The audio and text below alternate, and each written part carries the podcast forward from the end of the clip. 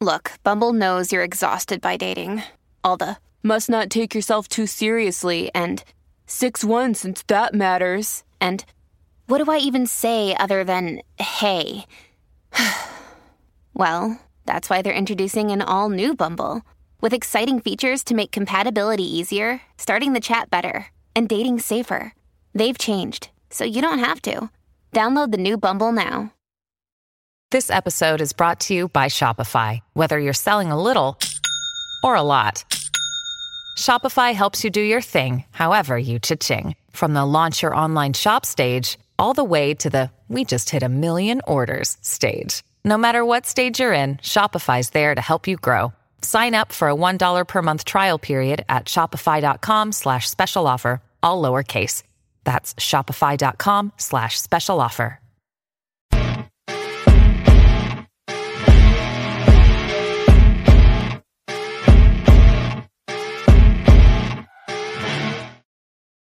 What's up, everyone? How you guys doing? Welcome to the show. We got a big one tonight. We have Mooch is going to be coming on from Mooch with Mud or on Mondays or something. I probably fucked that up because I'm hooked on phonics jerk off right now.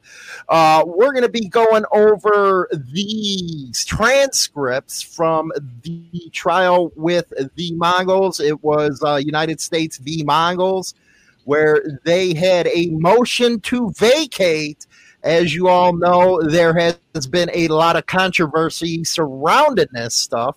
And what I wanted to do in this show was because you guys are used to getting my viewpoints on this subject, I wanted to bring somebody else that has a different perspective for this other side of the story because it's really important to me that you guys get both sides of the story instead of just mine or somebody else's. Now, I already understand nothing that probably either one of us are going to say is going to convince those that, already have their hardcore opinion, but it is necessary to do the story right, in my opinion.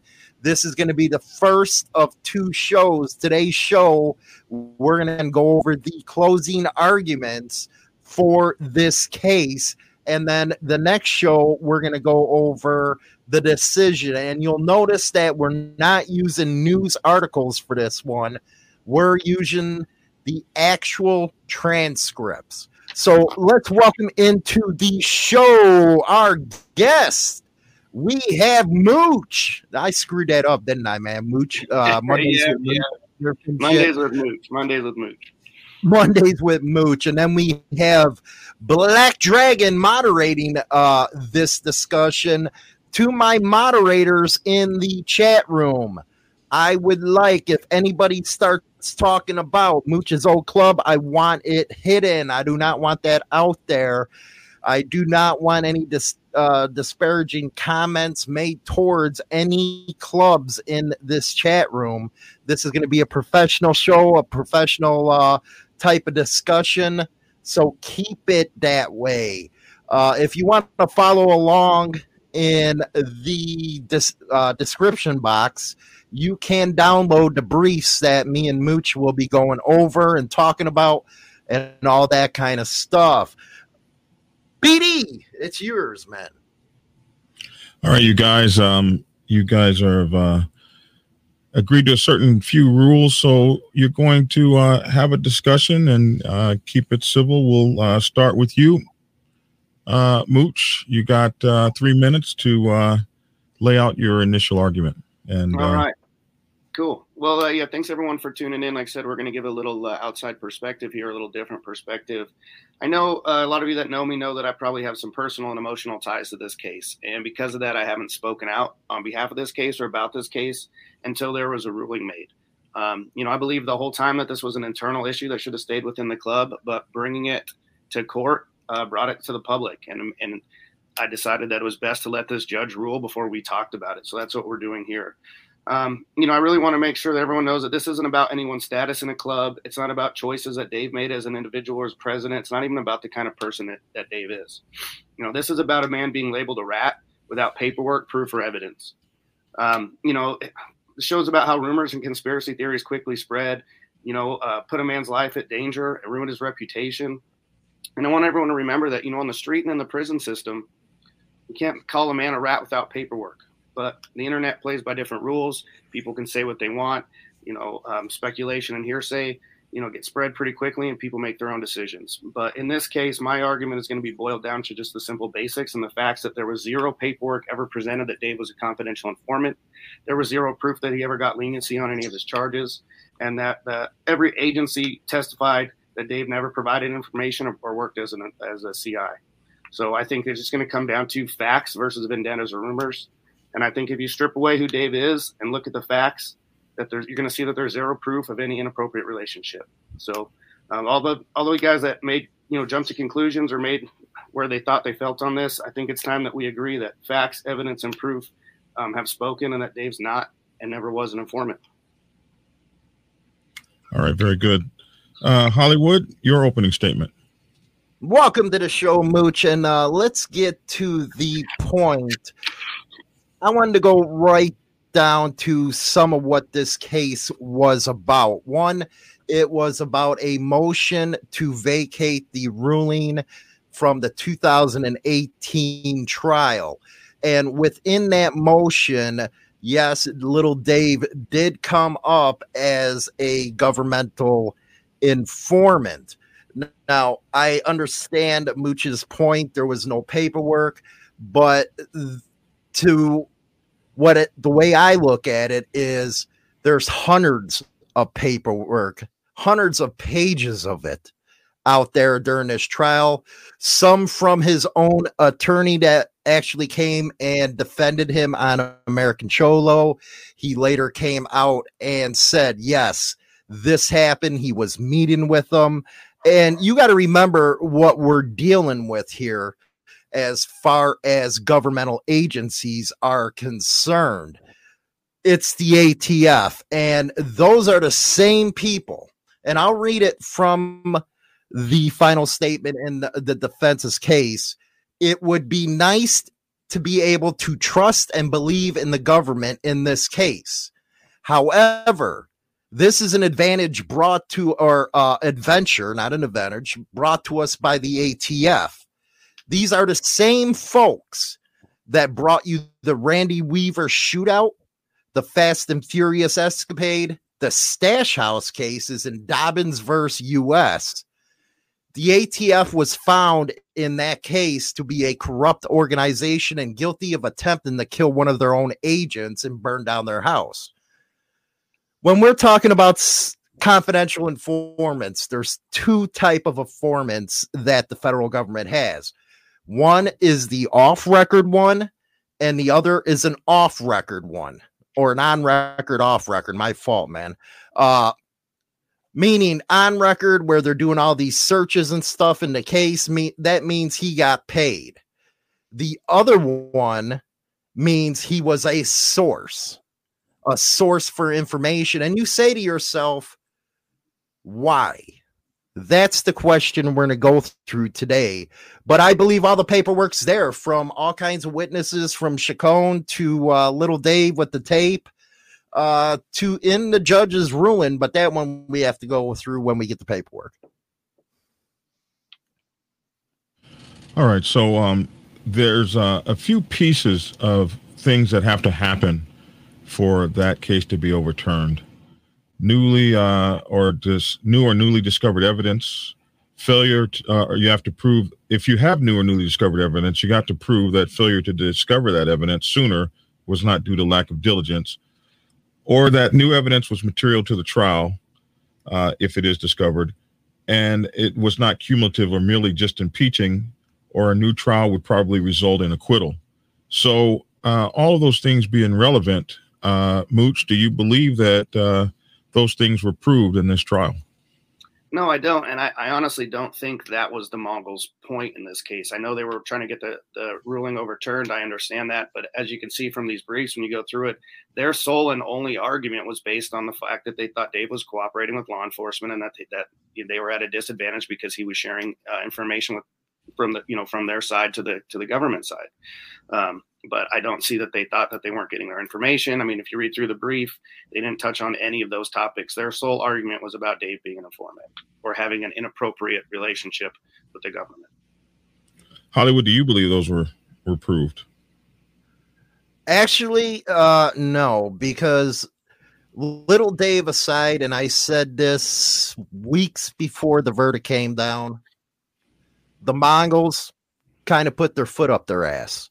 You had the Clarksville decision come out where six were convicted of murder. RICO, you had that thing going down in Florida before this decision came out the judge had no other choice because when it when they say that you have to prove there would be a different outcome in order to get a tr- retrial it would actually been the opposite if the judge would uh ruled in the Mongols favor because since 2018 there's been some hideous stuff out there so there's no way the judge could impeach somebody that was a career law enforcement agent with what the new stuff was going on. So there was no way they were going to get another trial out of this. So, uh, Mooch, uh, your next point, please. Three minutes. Yeah, well, I would like to say um, that you know I agree with you, and I, I don't think I think they knew there wasn't going to be enough information, and that's how I think they hung every their whole hat on this pin. Um, but you know, as you spoke earlier, um, we're talking about the ATF here, but if you go through the paperwork, Annie, Little Dave, Ciccone, Cervantes, the ATF, sergeant for the Montebello PD, uh, Los Angeles Sheriff's Department, and even Long Beach Police Department all testified on behalf that David never provided information for those agencies. Um, you know, and that's about as clear cut as it gets in this point. Um, I agree that what you're saying that you know we don't trust the government and especially the ATF, but these are several different agencies testifying on behalf that David has never provided them with any information. Hollywood, your next point, please. Oh, is he done? He has three minutes. I don't need it. oh, okay. Well, I have a hard time in that argument where the ATF, DEA, FBI come forward and say, well, we have no record of it when we already discussed there's two type of informants.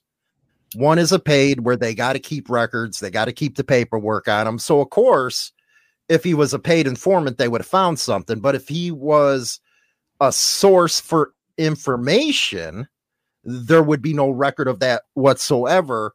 And I think the phone call really goes to the heart of this whole subject.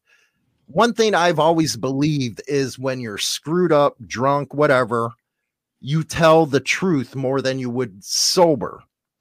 And in that conversation, if any of us were in a position, because nobody is in clubs or any of that stuff like that outside of the it should have been the Mongol shit. But anyway, anybody looking at it from the outside would have been able to see through the lines, if you know what I mean, about the protection, about and most specifically about his wife. There's no reason for I, I get it, you're an international president. But at the same time, there's no reason for an ATF agent to be talking to your old lady. And I think that's one point that was brought up. And I understand a scorn woman's uh, deal and stuff. But at the same time, there was a lot of money behind this. So there's a lot of points within there when you're talking about all these agencies they couldn't find anything but we have to be honest in the fact there's two type of uh, confidential informants, ones that are paid, ones that are not. Okay. Uh Mooch, uh going to that I don't point, want his, uh, oh, okay. I thought somebody put something in the thing. Go ahead.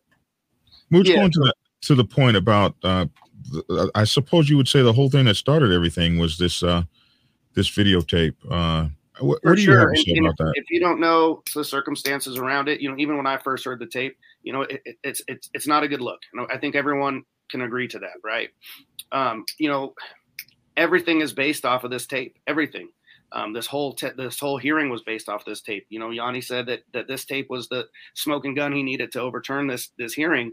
Um, and then I think that just proved that that wasn't enough evidence. I, I, agree. If you want to cherry pick some of those sentences and say you think it looks bad, it definitely there's these things in there that look bad, but there's also context to a lot of it that other people other than me, Dave's friends and other people in the club know more about what he meant than what it was saying in there.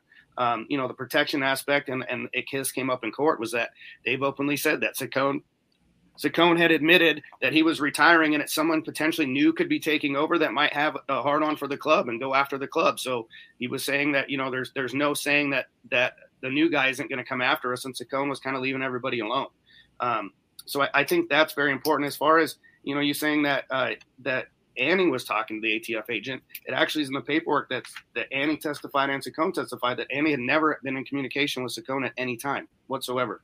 Um, and, I think that actually proves to my point that I don't think you know if he was a CI or there was this relationship with as involved as Annie is with with Dave and everything, she would have had some communication with with Ciccone.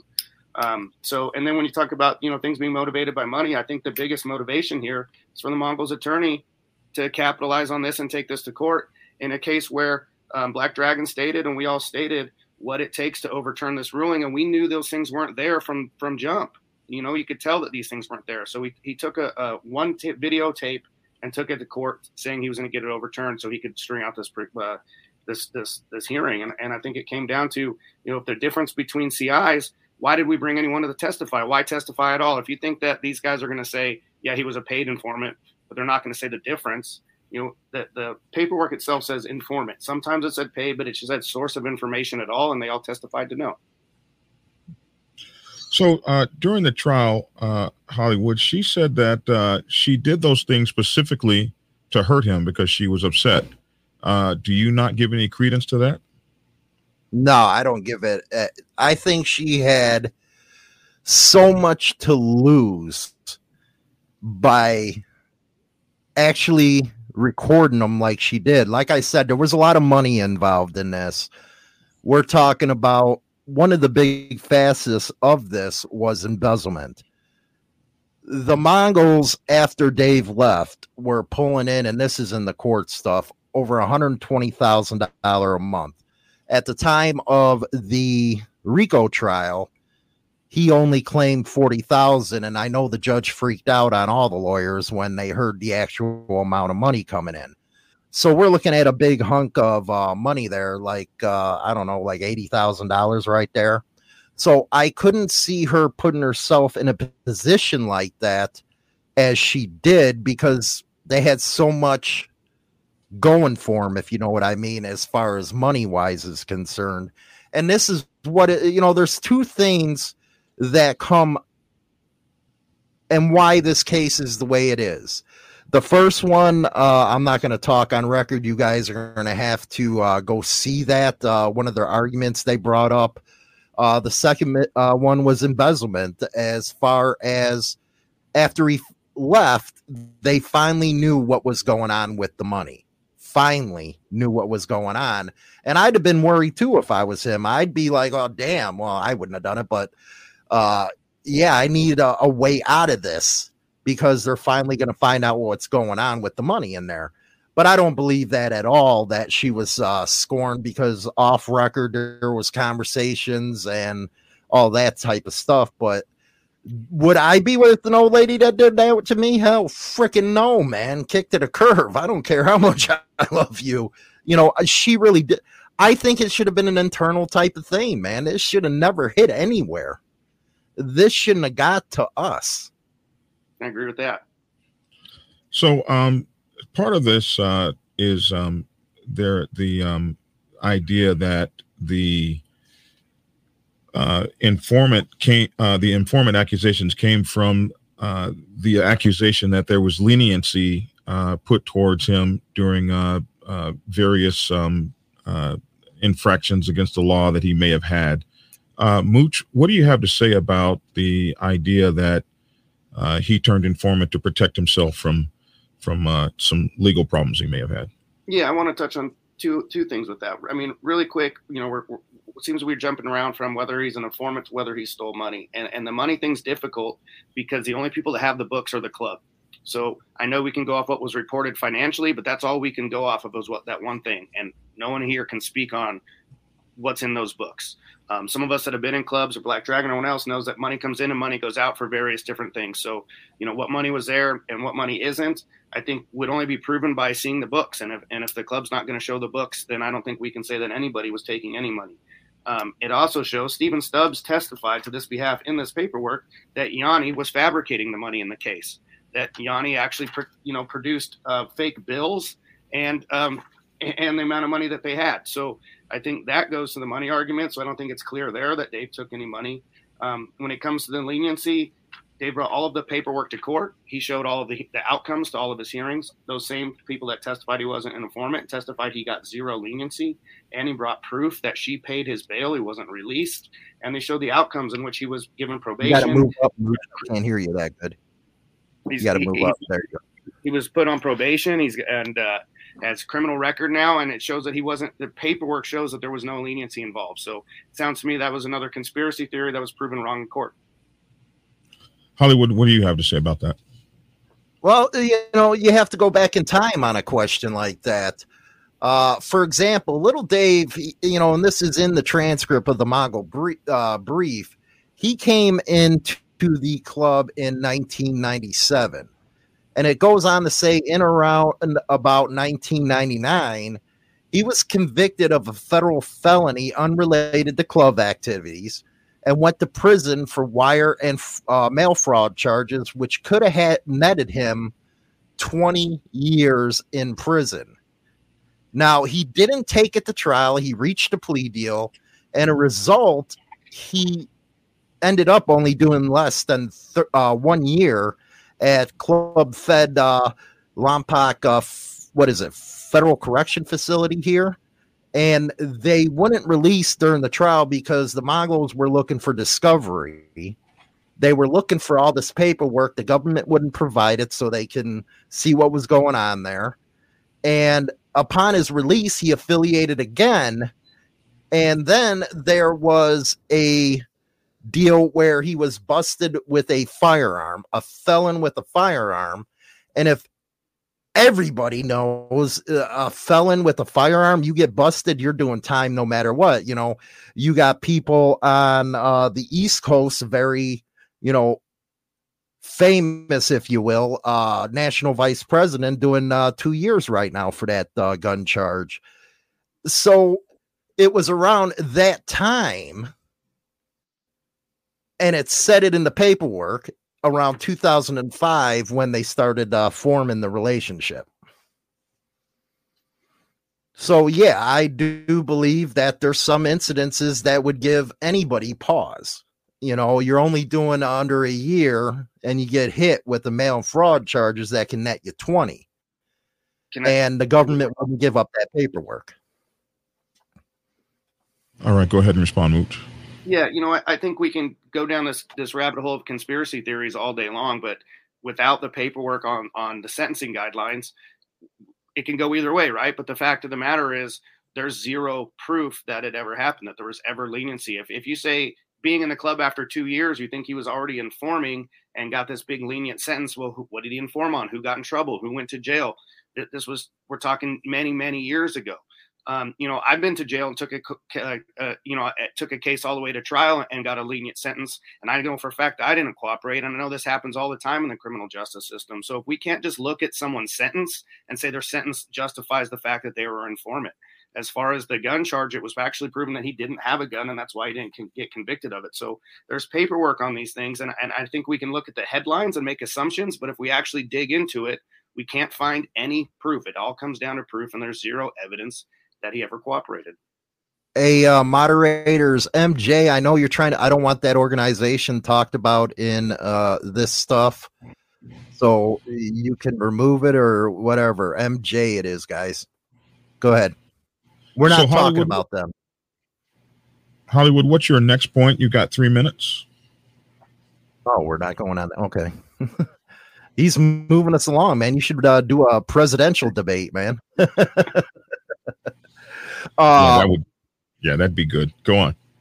Exhibit, uh, you know, going towards that uh, in Exhibit 17, Mr. Sh- uh, Sassone stated in his testimony that the nature of his relationship with uh, little Dave, but they use his last name, I can never bring it up good enough, was such that little Dave may have been paid money or became an informant, but, but he didn't recall.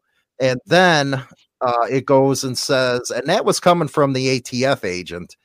Uh, Dave's departure from the Moguls uh, had been in December 2021 with known and admitted ATF uh, deputized officer Christopher Cervantes, which everybody's seen that picture with him sitting at the bar and stuff like that or bowling alley. And that's where it gets really confusing is why would you you know you know all this is going on. You know you've been on all these shows. Why would you want to go have a, a what uh, uh he was there at the bowling alley so we had to be cordial to each other. I i can't see that. Why even put yourself in a position where you're going to get caught in a photo? So uh mooch let's uh talk about this a little bit. Uh the the uh, alleged uh, relationship with Chacon. Um, it is said that he uh, met with him on several occasions um, to uh, pass information or whatever the case may be. Uh, what do you have to to speak uh, on towards that that accusation? Yeah, on both of those. On the Cervantes thing, I think we can agree that photo wasn't a good look. Um, but again, we're just looking at the headline and we're not looking at, at the facts. Cervantes had retired from law enforcement many years ago many years ago. Um, you know, it's a conspiracy theory that he was Dave's handler and he wasn't even working in law enforcement at the time when they were claiming he was a handler. So, you know, it, goes to prove that someone someone took saw a picture and is jumping to conclusions yet again. Can it fit the narrative? Of course it can, but where's the proof? He wasn't even working in law enforcement at the time. He wasn't in law enforcement at the time that they're claiming Dave was an informant. As far as um, his relationship with Chacon, it's all over this document that even the Mongols' own attorney or own witness, uh, Bowtie Stubbs, testified, yeah, he's seen Dave talk to uh, Cervantes, but or with Chacon, but he said every time he had Mongols with him. When the Mongol testified on behalf of the, the nation in that in the hearing, he also said, yeah, I've seen Dave talk to Chacon, but he also admitted that he always had Mongols with him. And he testified that every time Dave talked to Chacon, he had Mongols with him. And Dave testified that every time he talked to Chacon, he had Mongols with him. And to wrap it up, Chacon testified that every single time he talked to Dave, there was members of the Mongols with him. So there is zero proof or evidence that Dave ever talked to Chacon by himself without people there to witness. Well, also, well, also in the initial testimony of Stubbs, he brought out the fact that he was, and this is again uh, the guy who defended him on American Cholo. He brought up the fact in that testimony it might not be in the argument, but it is in the testimony that Dave admitted to meeting with Sassone every morning at Starbucks. And later on in that, a juror actually seen that and they were brought into private quarters to say knock it off. But at the same time, it was in 2013 uh, the 2015 the 18 because they were getting prepared to do this RICO trial. It was told to knock off what you were doing, and that came from the ATF bosses, the zone, knock it off. Whatever relationship you got going, and it can't happen. But he didn't listen. It kept up, it kept on going. And as far as Cervantes is concerned, if that's all true, why meet with them? Why sit there, have a beer with them? The whole nine yards. That's where I'm getting a little confused here because they they did tell John to knock off whatever relationship he had, and that was in there. And with Stubbs bow tie, he even said during testimony that he was meeting with uh, Dave. Told him, "Yeah, I'm meeting with John." That was in testimony from Stubbs. Yeah, and and you know, like I said, the, the Cervantes thing I don't think was a good look. But at the time they he was retired, Dave was retired. They were in the same place at the same time, and for whatever reason, Dave decided to, to share a beer with him. But it, again, we go back to the facts and proof, and it doesn't prove anything other than a lapse in judgment on who he was keeping company with that one day at the bowling alley. Um, you know, and, and as far as Stubbs' testimony, it's not in the brief. Um, it came out and was the only, we again stick with the facts, it was only proven that Dave was seen with Chacon one time at the coffee shop. So we can say it was a bunch, we could assume it was a bunch, but as far as facts, it was one time. And after it was reported at that one time, that's when then Chacon's boss talked to him. That's when Dave said he wasn't going to meet with them or see him. It was a chance encounter at the coffee shop of two two guys saying what's up and a head nod. That's the proof we have. Period. Well, the proof was in the the testimony itself Yeah, we know it's not in this, but we can go over that in a different show. But Stubbs did testify in court that Dave did tell him he was meeting with him every day. But the bigger question I have, though, is this why didn't he want Sasson on the stand? That is, eh, eh, you know what? That's always ear. It's always nagged at my mind of why he didn't want him on that stand. He even threatened his own attorneys putting him on the stand. It made no sense to me because I would think you want to tear their head off or let's, let's really get that ass. Let's go to that. Um, yeah. There was um, uh, some accusations that the attorneys uh, were that several people were not allowed to be called onto the stand. So uh, uh, you brought that up, uh, uh, Hollywood. Talk about that. No, I'm going to let Mooch respond. It's his turn. Go ahead, Mooch. Yeah, I think that's an easy one. First of all, he was Ciccone never got taken off the witness list, so Yanny could have called him at any time. You know, you, you can ask the the council's, you know, the, the you can ask the the nation's opinion on it. You could ask Dave's opinion, but at the end of the day, Yanny had the had the full opportunity to call him. But Dave's point was, and he testified on this behalf, was, well, look at the paperwork here on this hearing. How did Yanny do when he was cross examining people he had personal beef with? How did he look? He was argumentative. He was unprofessional. He was rude, and he intentionally told Dave in the paper, and this is in the paperwork, that he was going to rip off Ciccone's head and shit down his throat on the witness stand. He was going to badger and belittle Ciccone on the witness stand. And Dave openly admitted and said that he believed that that was going to be a bad tactic. That that, as you guys all said in the beginning, there was a plenty of evidence already produced to show that some bad things the Mongols had done, and he didn't think it was a good look to get up there and, and badger the last witness of the case and start an argument for no reason where it really wasn't relevant to the case. What do you want to argue? The point about Laughlin? There was plenty of things outside of Laughlin that were gonna that were threatening that RICO trial. So I think at the end of the day, it was decided it wasn't relevant or important. And I think we could see from this paperwork that Yanny would not have handled it professionally. And so there was no reason to call him to the stand. I think that one's actually pretty pretty easy one to explain. And if you look at it from a legal standpoint, it makes a lot of sense to me. Hollywood. It, it might make a, a sense internally, but at the same time, that's why the club hired that lawyer was to get out there and win the case for the club. And sure, they he was still on the witness list, but as Stubbs and uh, Yanny testified, well, Yanny didn't, but he asked Stubbs about it. When you're threatened, and he's the current international president of the Mongols, not to call Sasson to the stand. And he even went out and said, Well, we had a vote with the mother chapter. Well, Stubbs already said that never happened. So it was really with little Dave, his decision to keep Sasson off that stand. And of course, and a lawyer is going to want to tear him up. They're going to want to get him on cross examination because they're there wanting to protect their clients. They want to win that case. And it was kind of like they winged the defense by not putting Sasson on that stand. And another thing that came as far as the stand's concerned was little Dave. He didn't want to take the stand in the trial because he didn't want to open himself up or he didn't want to open the club up to any kind of stuff that was happening that they weren't caught up doing. He didn't want to open everybody up. But at the same time, you got to sit back and say, well, wait a second. He didn't want to testify to help the club at the original 2018 trial, but he came and testified at the motion to vacate. That's where I'm confused here. I think I think that's an easy one to argue. A, he didn't testify because there's club rules that that club members do not testify at court. I think you have a very valid point on that. He also didn't testify because it could have opened him up to other stuff.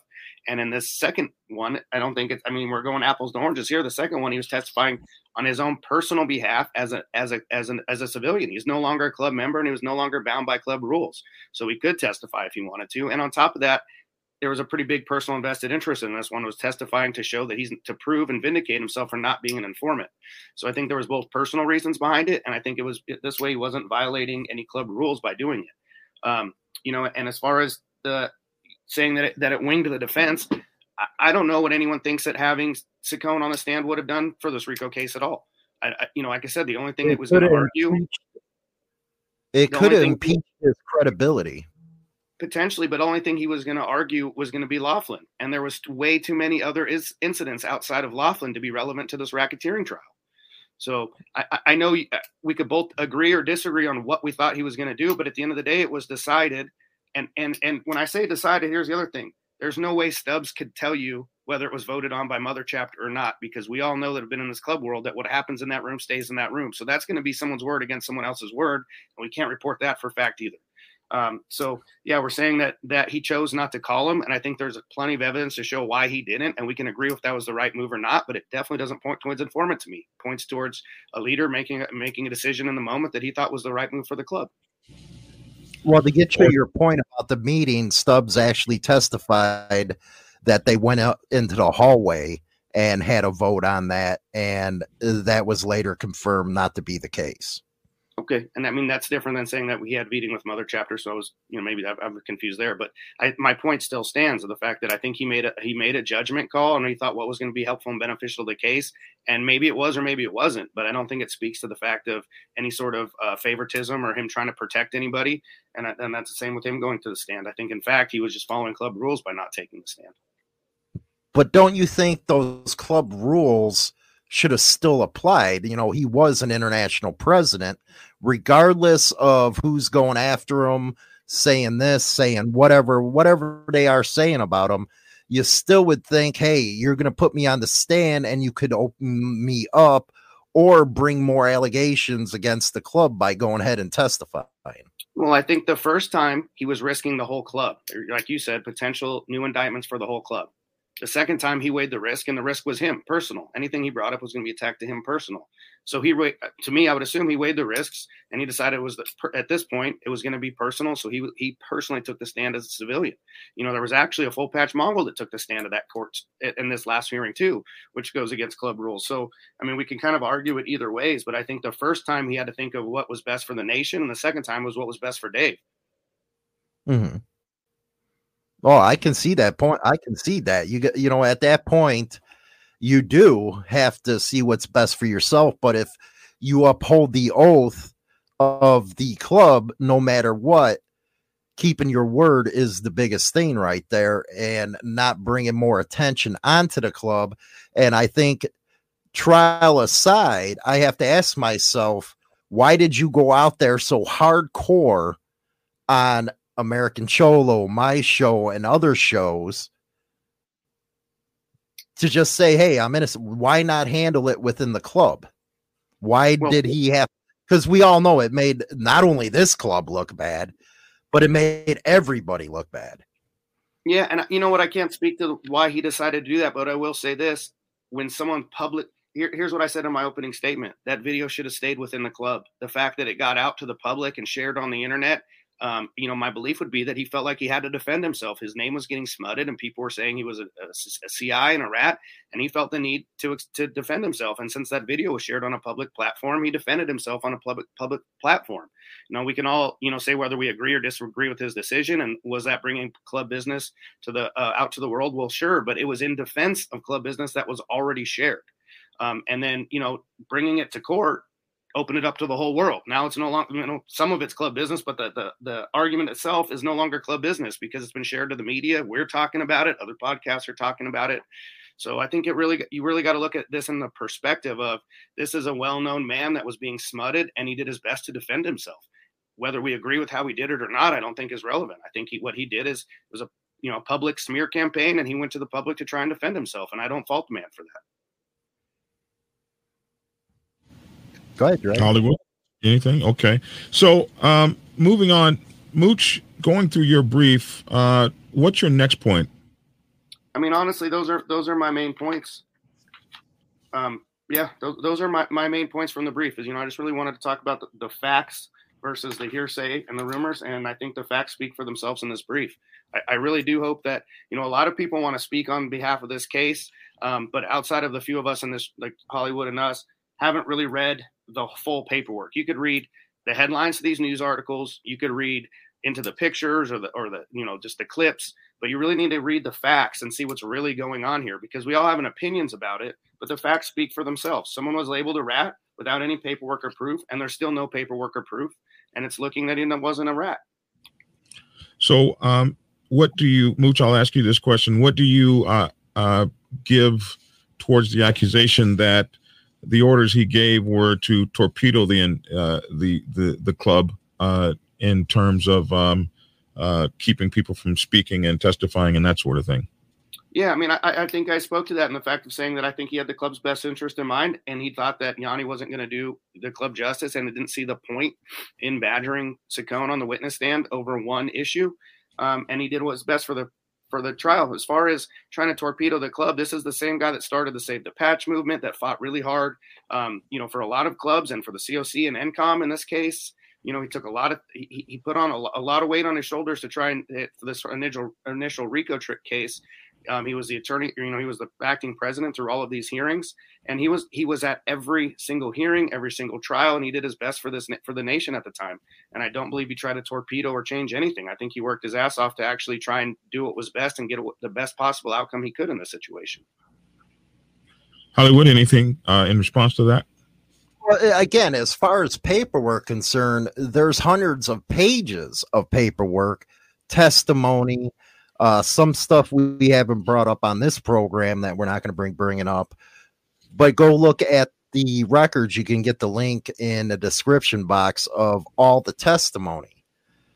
Now, it was interesting with Stubbs. Uh, that's one thing that caught me because he was on there saying, no, he's not this, he's not that, until he learned of some of the shenanigans that were going on when he had control of the club.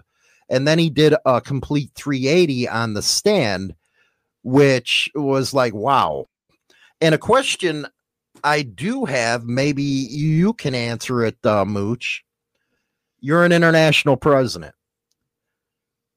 Say in a fictitious club, and you're seeing this play out on the internet. You're seeing this play out in court would you, and this might be a different club that you're looking at.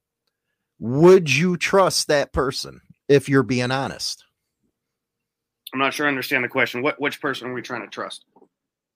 Okay, you got a uh, another club's guy just got busted, or this happened to them, like what happened to Little Dave. Okay, would you have pause dealing with that person?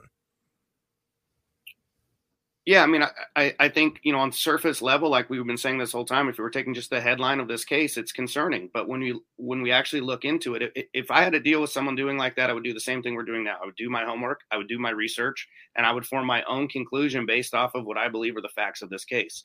Um, you know, I, I, think we can all have different conspiracy theories and, and we can kind of look at p- bits and pieces to form our own judgment or back our own theories, but we have to look at it collectively as a whole and say, is there enough evidence to prove it? Sure, like you said, there's a lot of different paperwork as far as the transcripts and what someone said this and someone said that. But as far as collective evidence that can prove without a shadow of a doubt that the man ever cooperated with law enforcement, I just, I, it's not there. And the whole reason I bring that back is because those are the exact same rules we use in prison, on the street, and anywhere else. And, and if we're not going to follow those rules, we're opening up a huge rabbit hole where we can start calling every international P in this in this world an informant or any member of any club. So it's like where do we where do we set the boundaries? Where where do we draw the line on this? Well, then I, what I would say is because you brought up the judge said, "Hey, he was," and uh, this will come out in our next show. The judge actually said there wasn't significant evidence, significant. So he left open the possibility, yeah, this could happen. And he, you know, everybody's read the Times article where he said the relationship stunk. And i think we have to br- you know bring that into effect when you talk about the atf because everything they do stinks especially when they go after clubs. Everything they do is you know off the books. You know they're you know the fast and furious getting one of their you know getting an officer killed so it doesn't surprise me that they would be fighting because you got to say, what does the government have to lose in this case? They have a half a million dollar fine to lose. And they have a RICO case that right now is at the Ninth Circuit of, uh, of Appeals that they're hoping to get to the Supreme Court because of the case law. We lost you. Froze on us. How does he freeze when he's the one that's hosting it? There, we got him. You There there? go. Yeah, What the you froze. You froze. What the hell happened? You froze. Okay, anyway, is what it is. I guess we got uh, people watching. I guess they don't like me talking about the ATF too much. Uh, but I think the government had a lot to lose. I think the U.S. District Attorney had a lot to lose. They weren't forthcoming with all the paperwork and all the uh, discovery that the the club wanted to do. They just weren't open.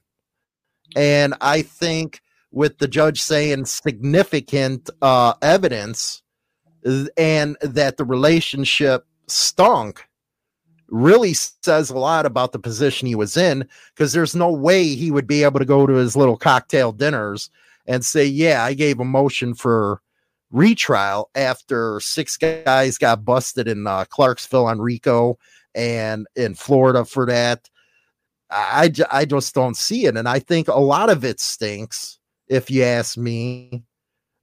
And hopefully they'll get by this because the club's damaged and so is a lot of thinking within the club world Yeah, as far as other clubs concerned. this whole thing was a black eye to the whole club world, and I don't just mean Dave. I mean the fact that club business is being talked about so publicly, and that internal beefs are being pushed nationally and on the internet and everywhere else, and things that should have been kept in house.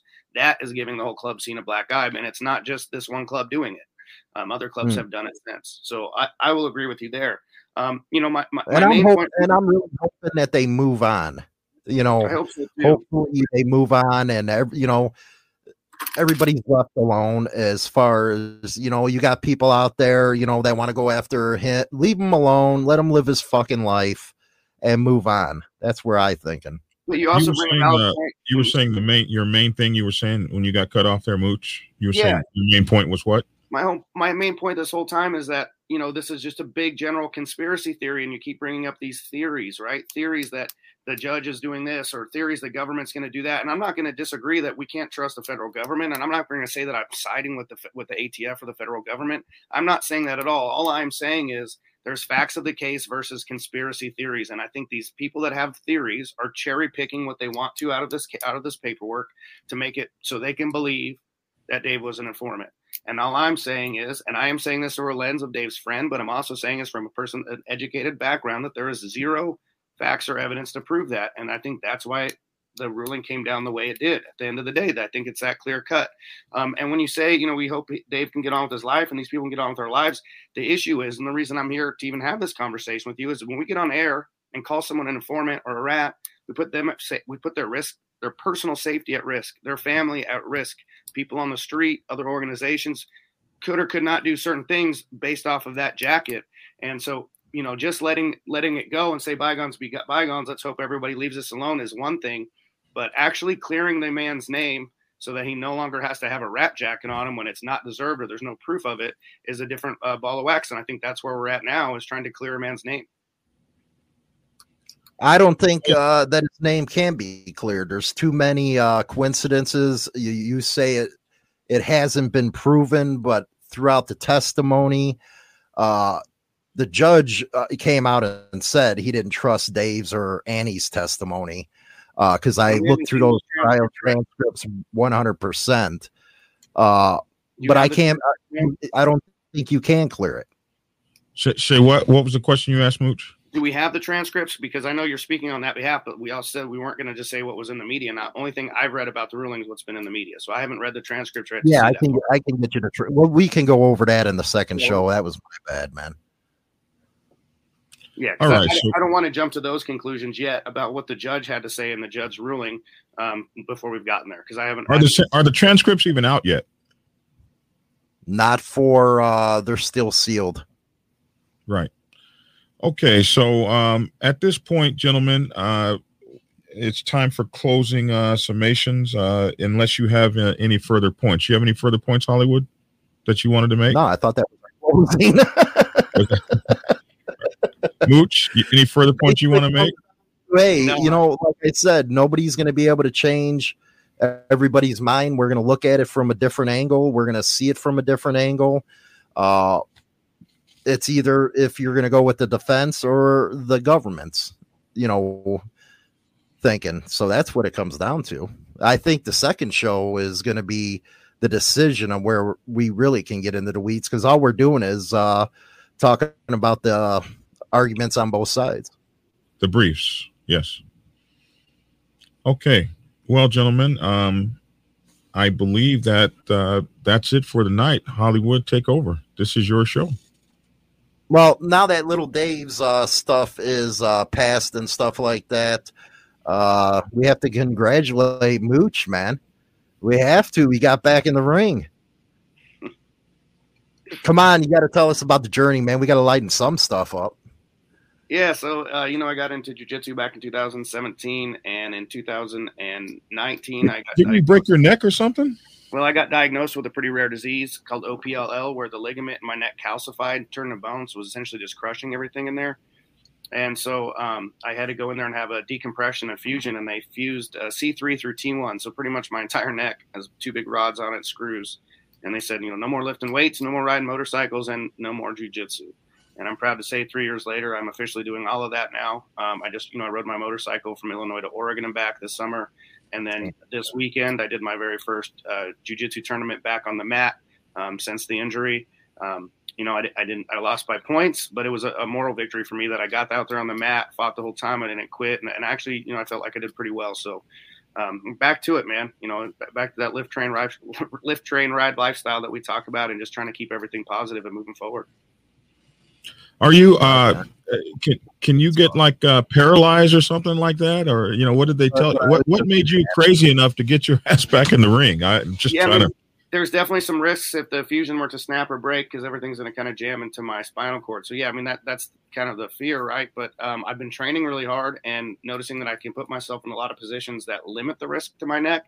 Um, and then you know the thing with with uh, submission grappling is that when you're put in a bad position, you could always tap out. So the biggest battle has been with my ego and knowing that if I'm out there and being competitive, that if I'm put in danger, I just would rather take the tap than get injured. So um, you know, and, and that was one of those moral victories this weekend is is you know really making sure I have my ego in check and control, and I'm going out there to prove something to myself and have fun, but I'm not going to put myself at major risk of ever having to redo that surgery again or paralysis or anything else. But you didn't mm-hmm. tap. You just lost it points. You yeah, lost by yeah, points. But I don't think I was. I mean, I, I was in some rough positions, but nothing I thought was going to make it was going to injure my neck. So really I don't cool. know. That has scared the shit out of me. That's really cool. Well, this yeah. is Monday with Mooch, man. Uh, you doing every what Mondays? Uh, yeah, not quite every Monday, but I, I, try and get stuff out close to every Monday, and you know, varying topics from the biker world to jujitsu to uh, you know anything punk rock, all sorts of fun stuff. So just more stuff about my life or my take and topics on things. Rock on. Hey, I'll close her out, and uh, I'll see you guys in the backstage. All right. Okay, man, that was uh, the first of the second show right there. Uh, two sides of the story coming out of this little Dave thing. That way, everybody can see all angles of it. Really good show. I really appreciate having Mooch on, uh, Black Dragon as the moderator of. You know, hopefully, you know, people can see all. You know, like I said, it's uh, in the description box. You just see what me and Mooch was going off of. You can also see trial transcripts, the whole nine yards. Uh, so it's you know what? It really ain't up to us to make up our mind. It's uh for the involved, but uh, hopefully you got something by getting both sides and not just seeing one point of view, man, because that's what it's supposed to be about, uh, seeing two sides of the story. But uh, I'll catch you guys later, and I'll let you know when the second show is going to be coming on.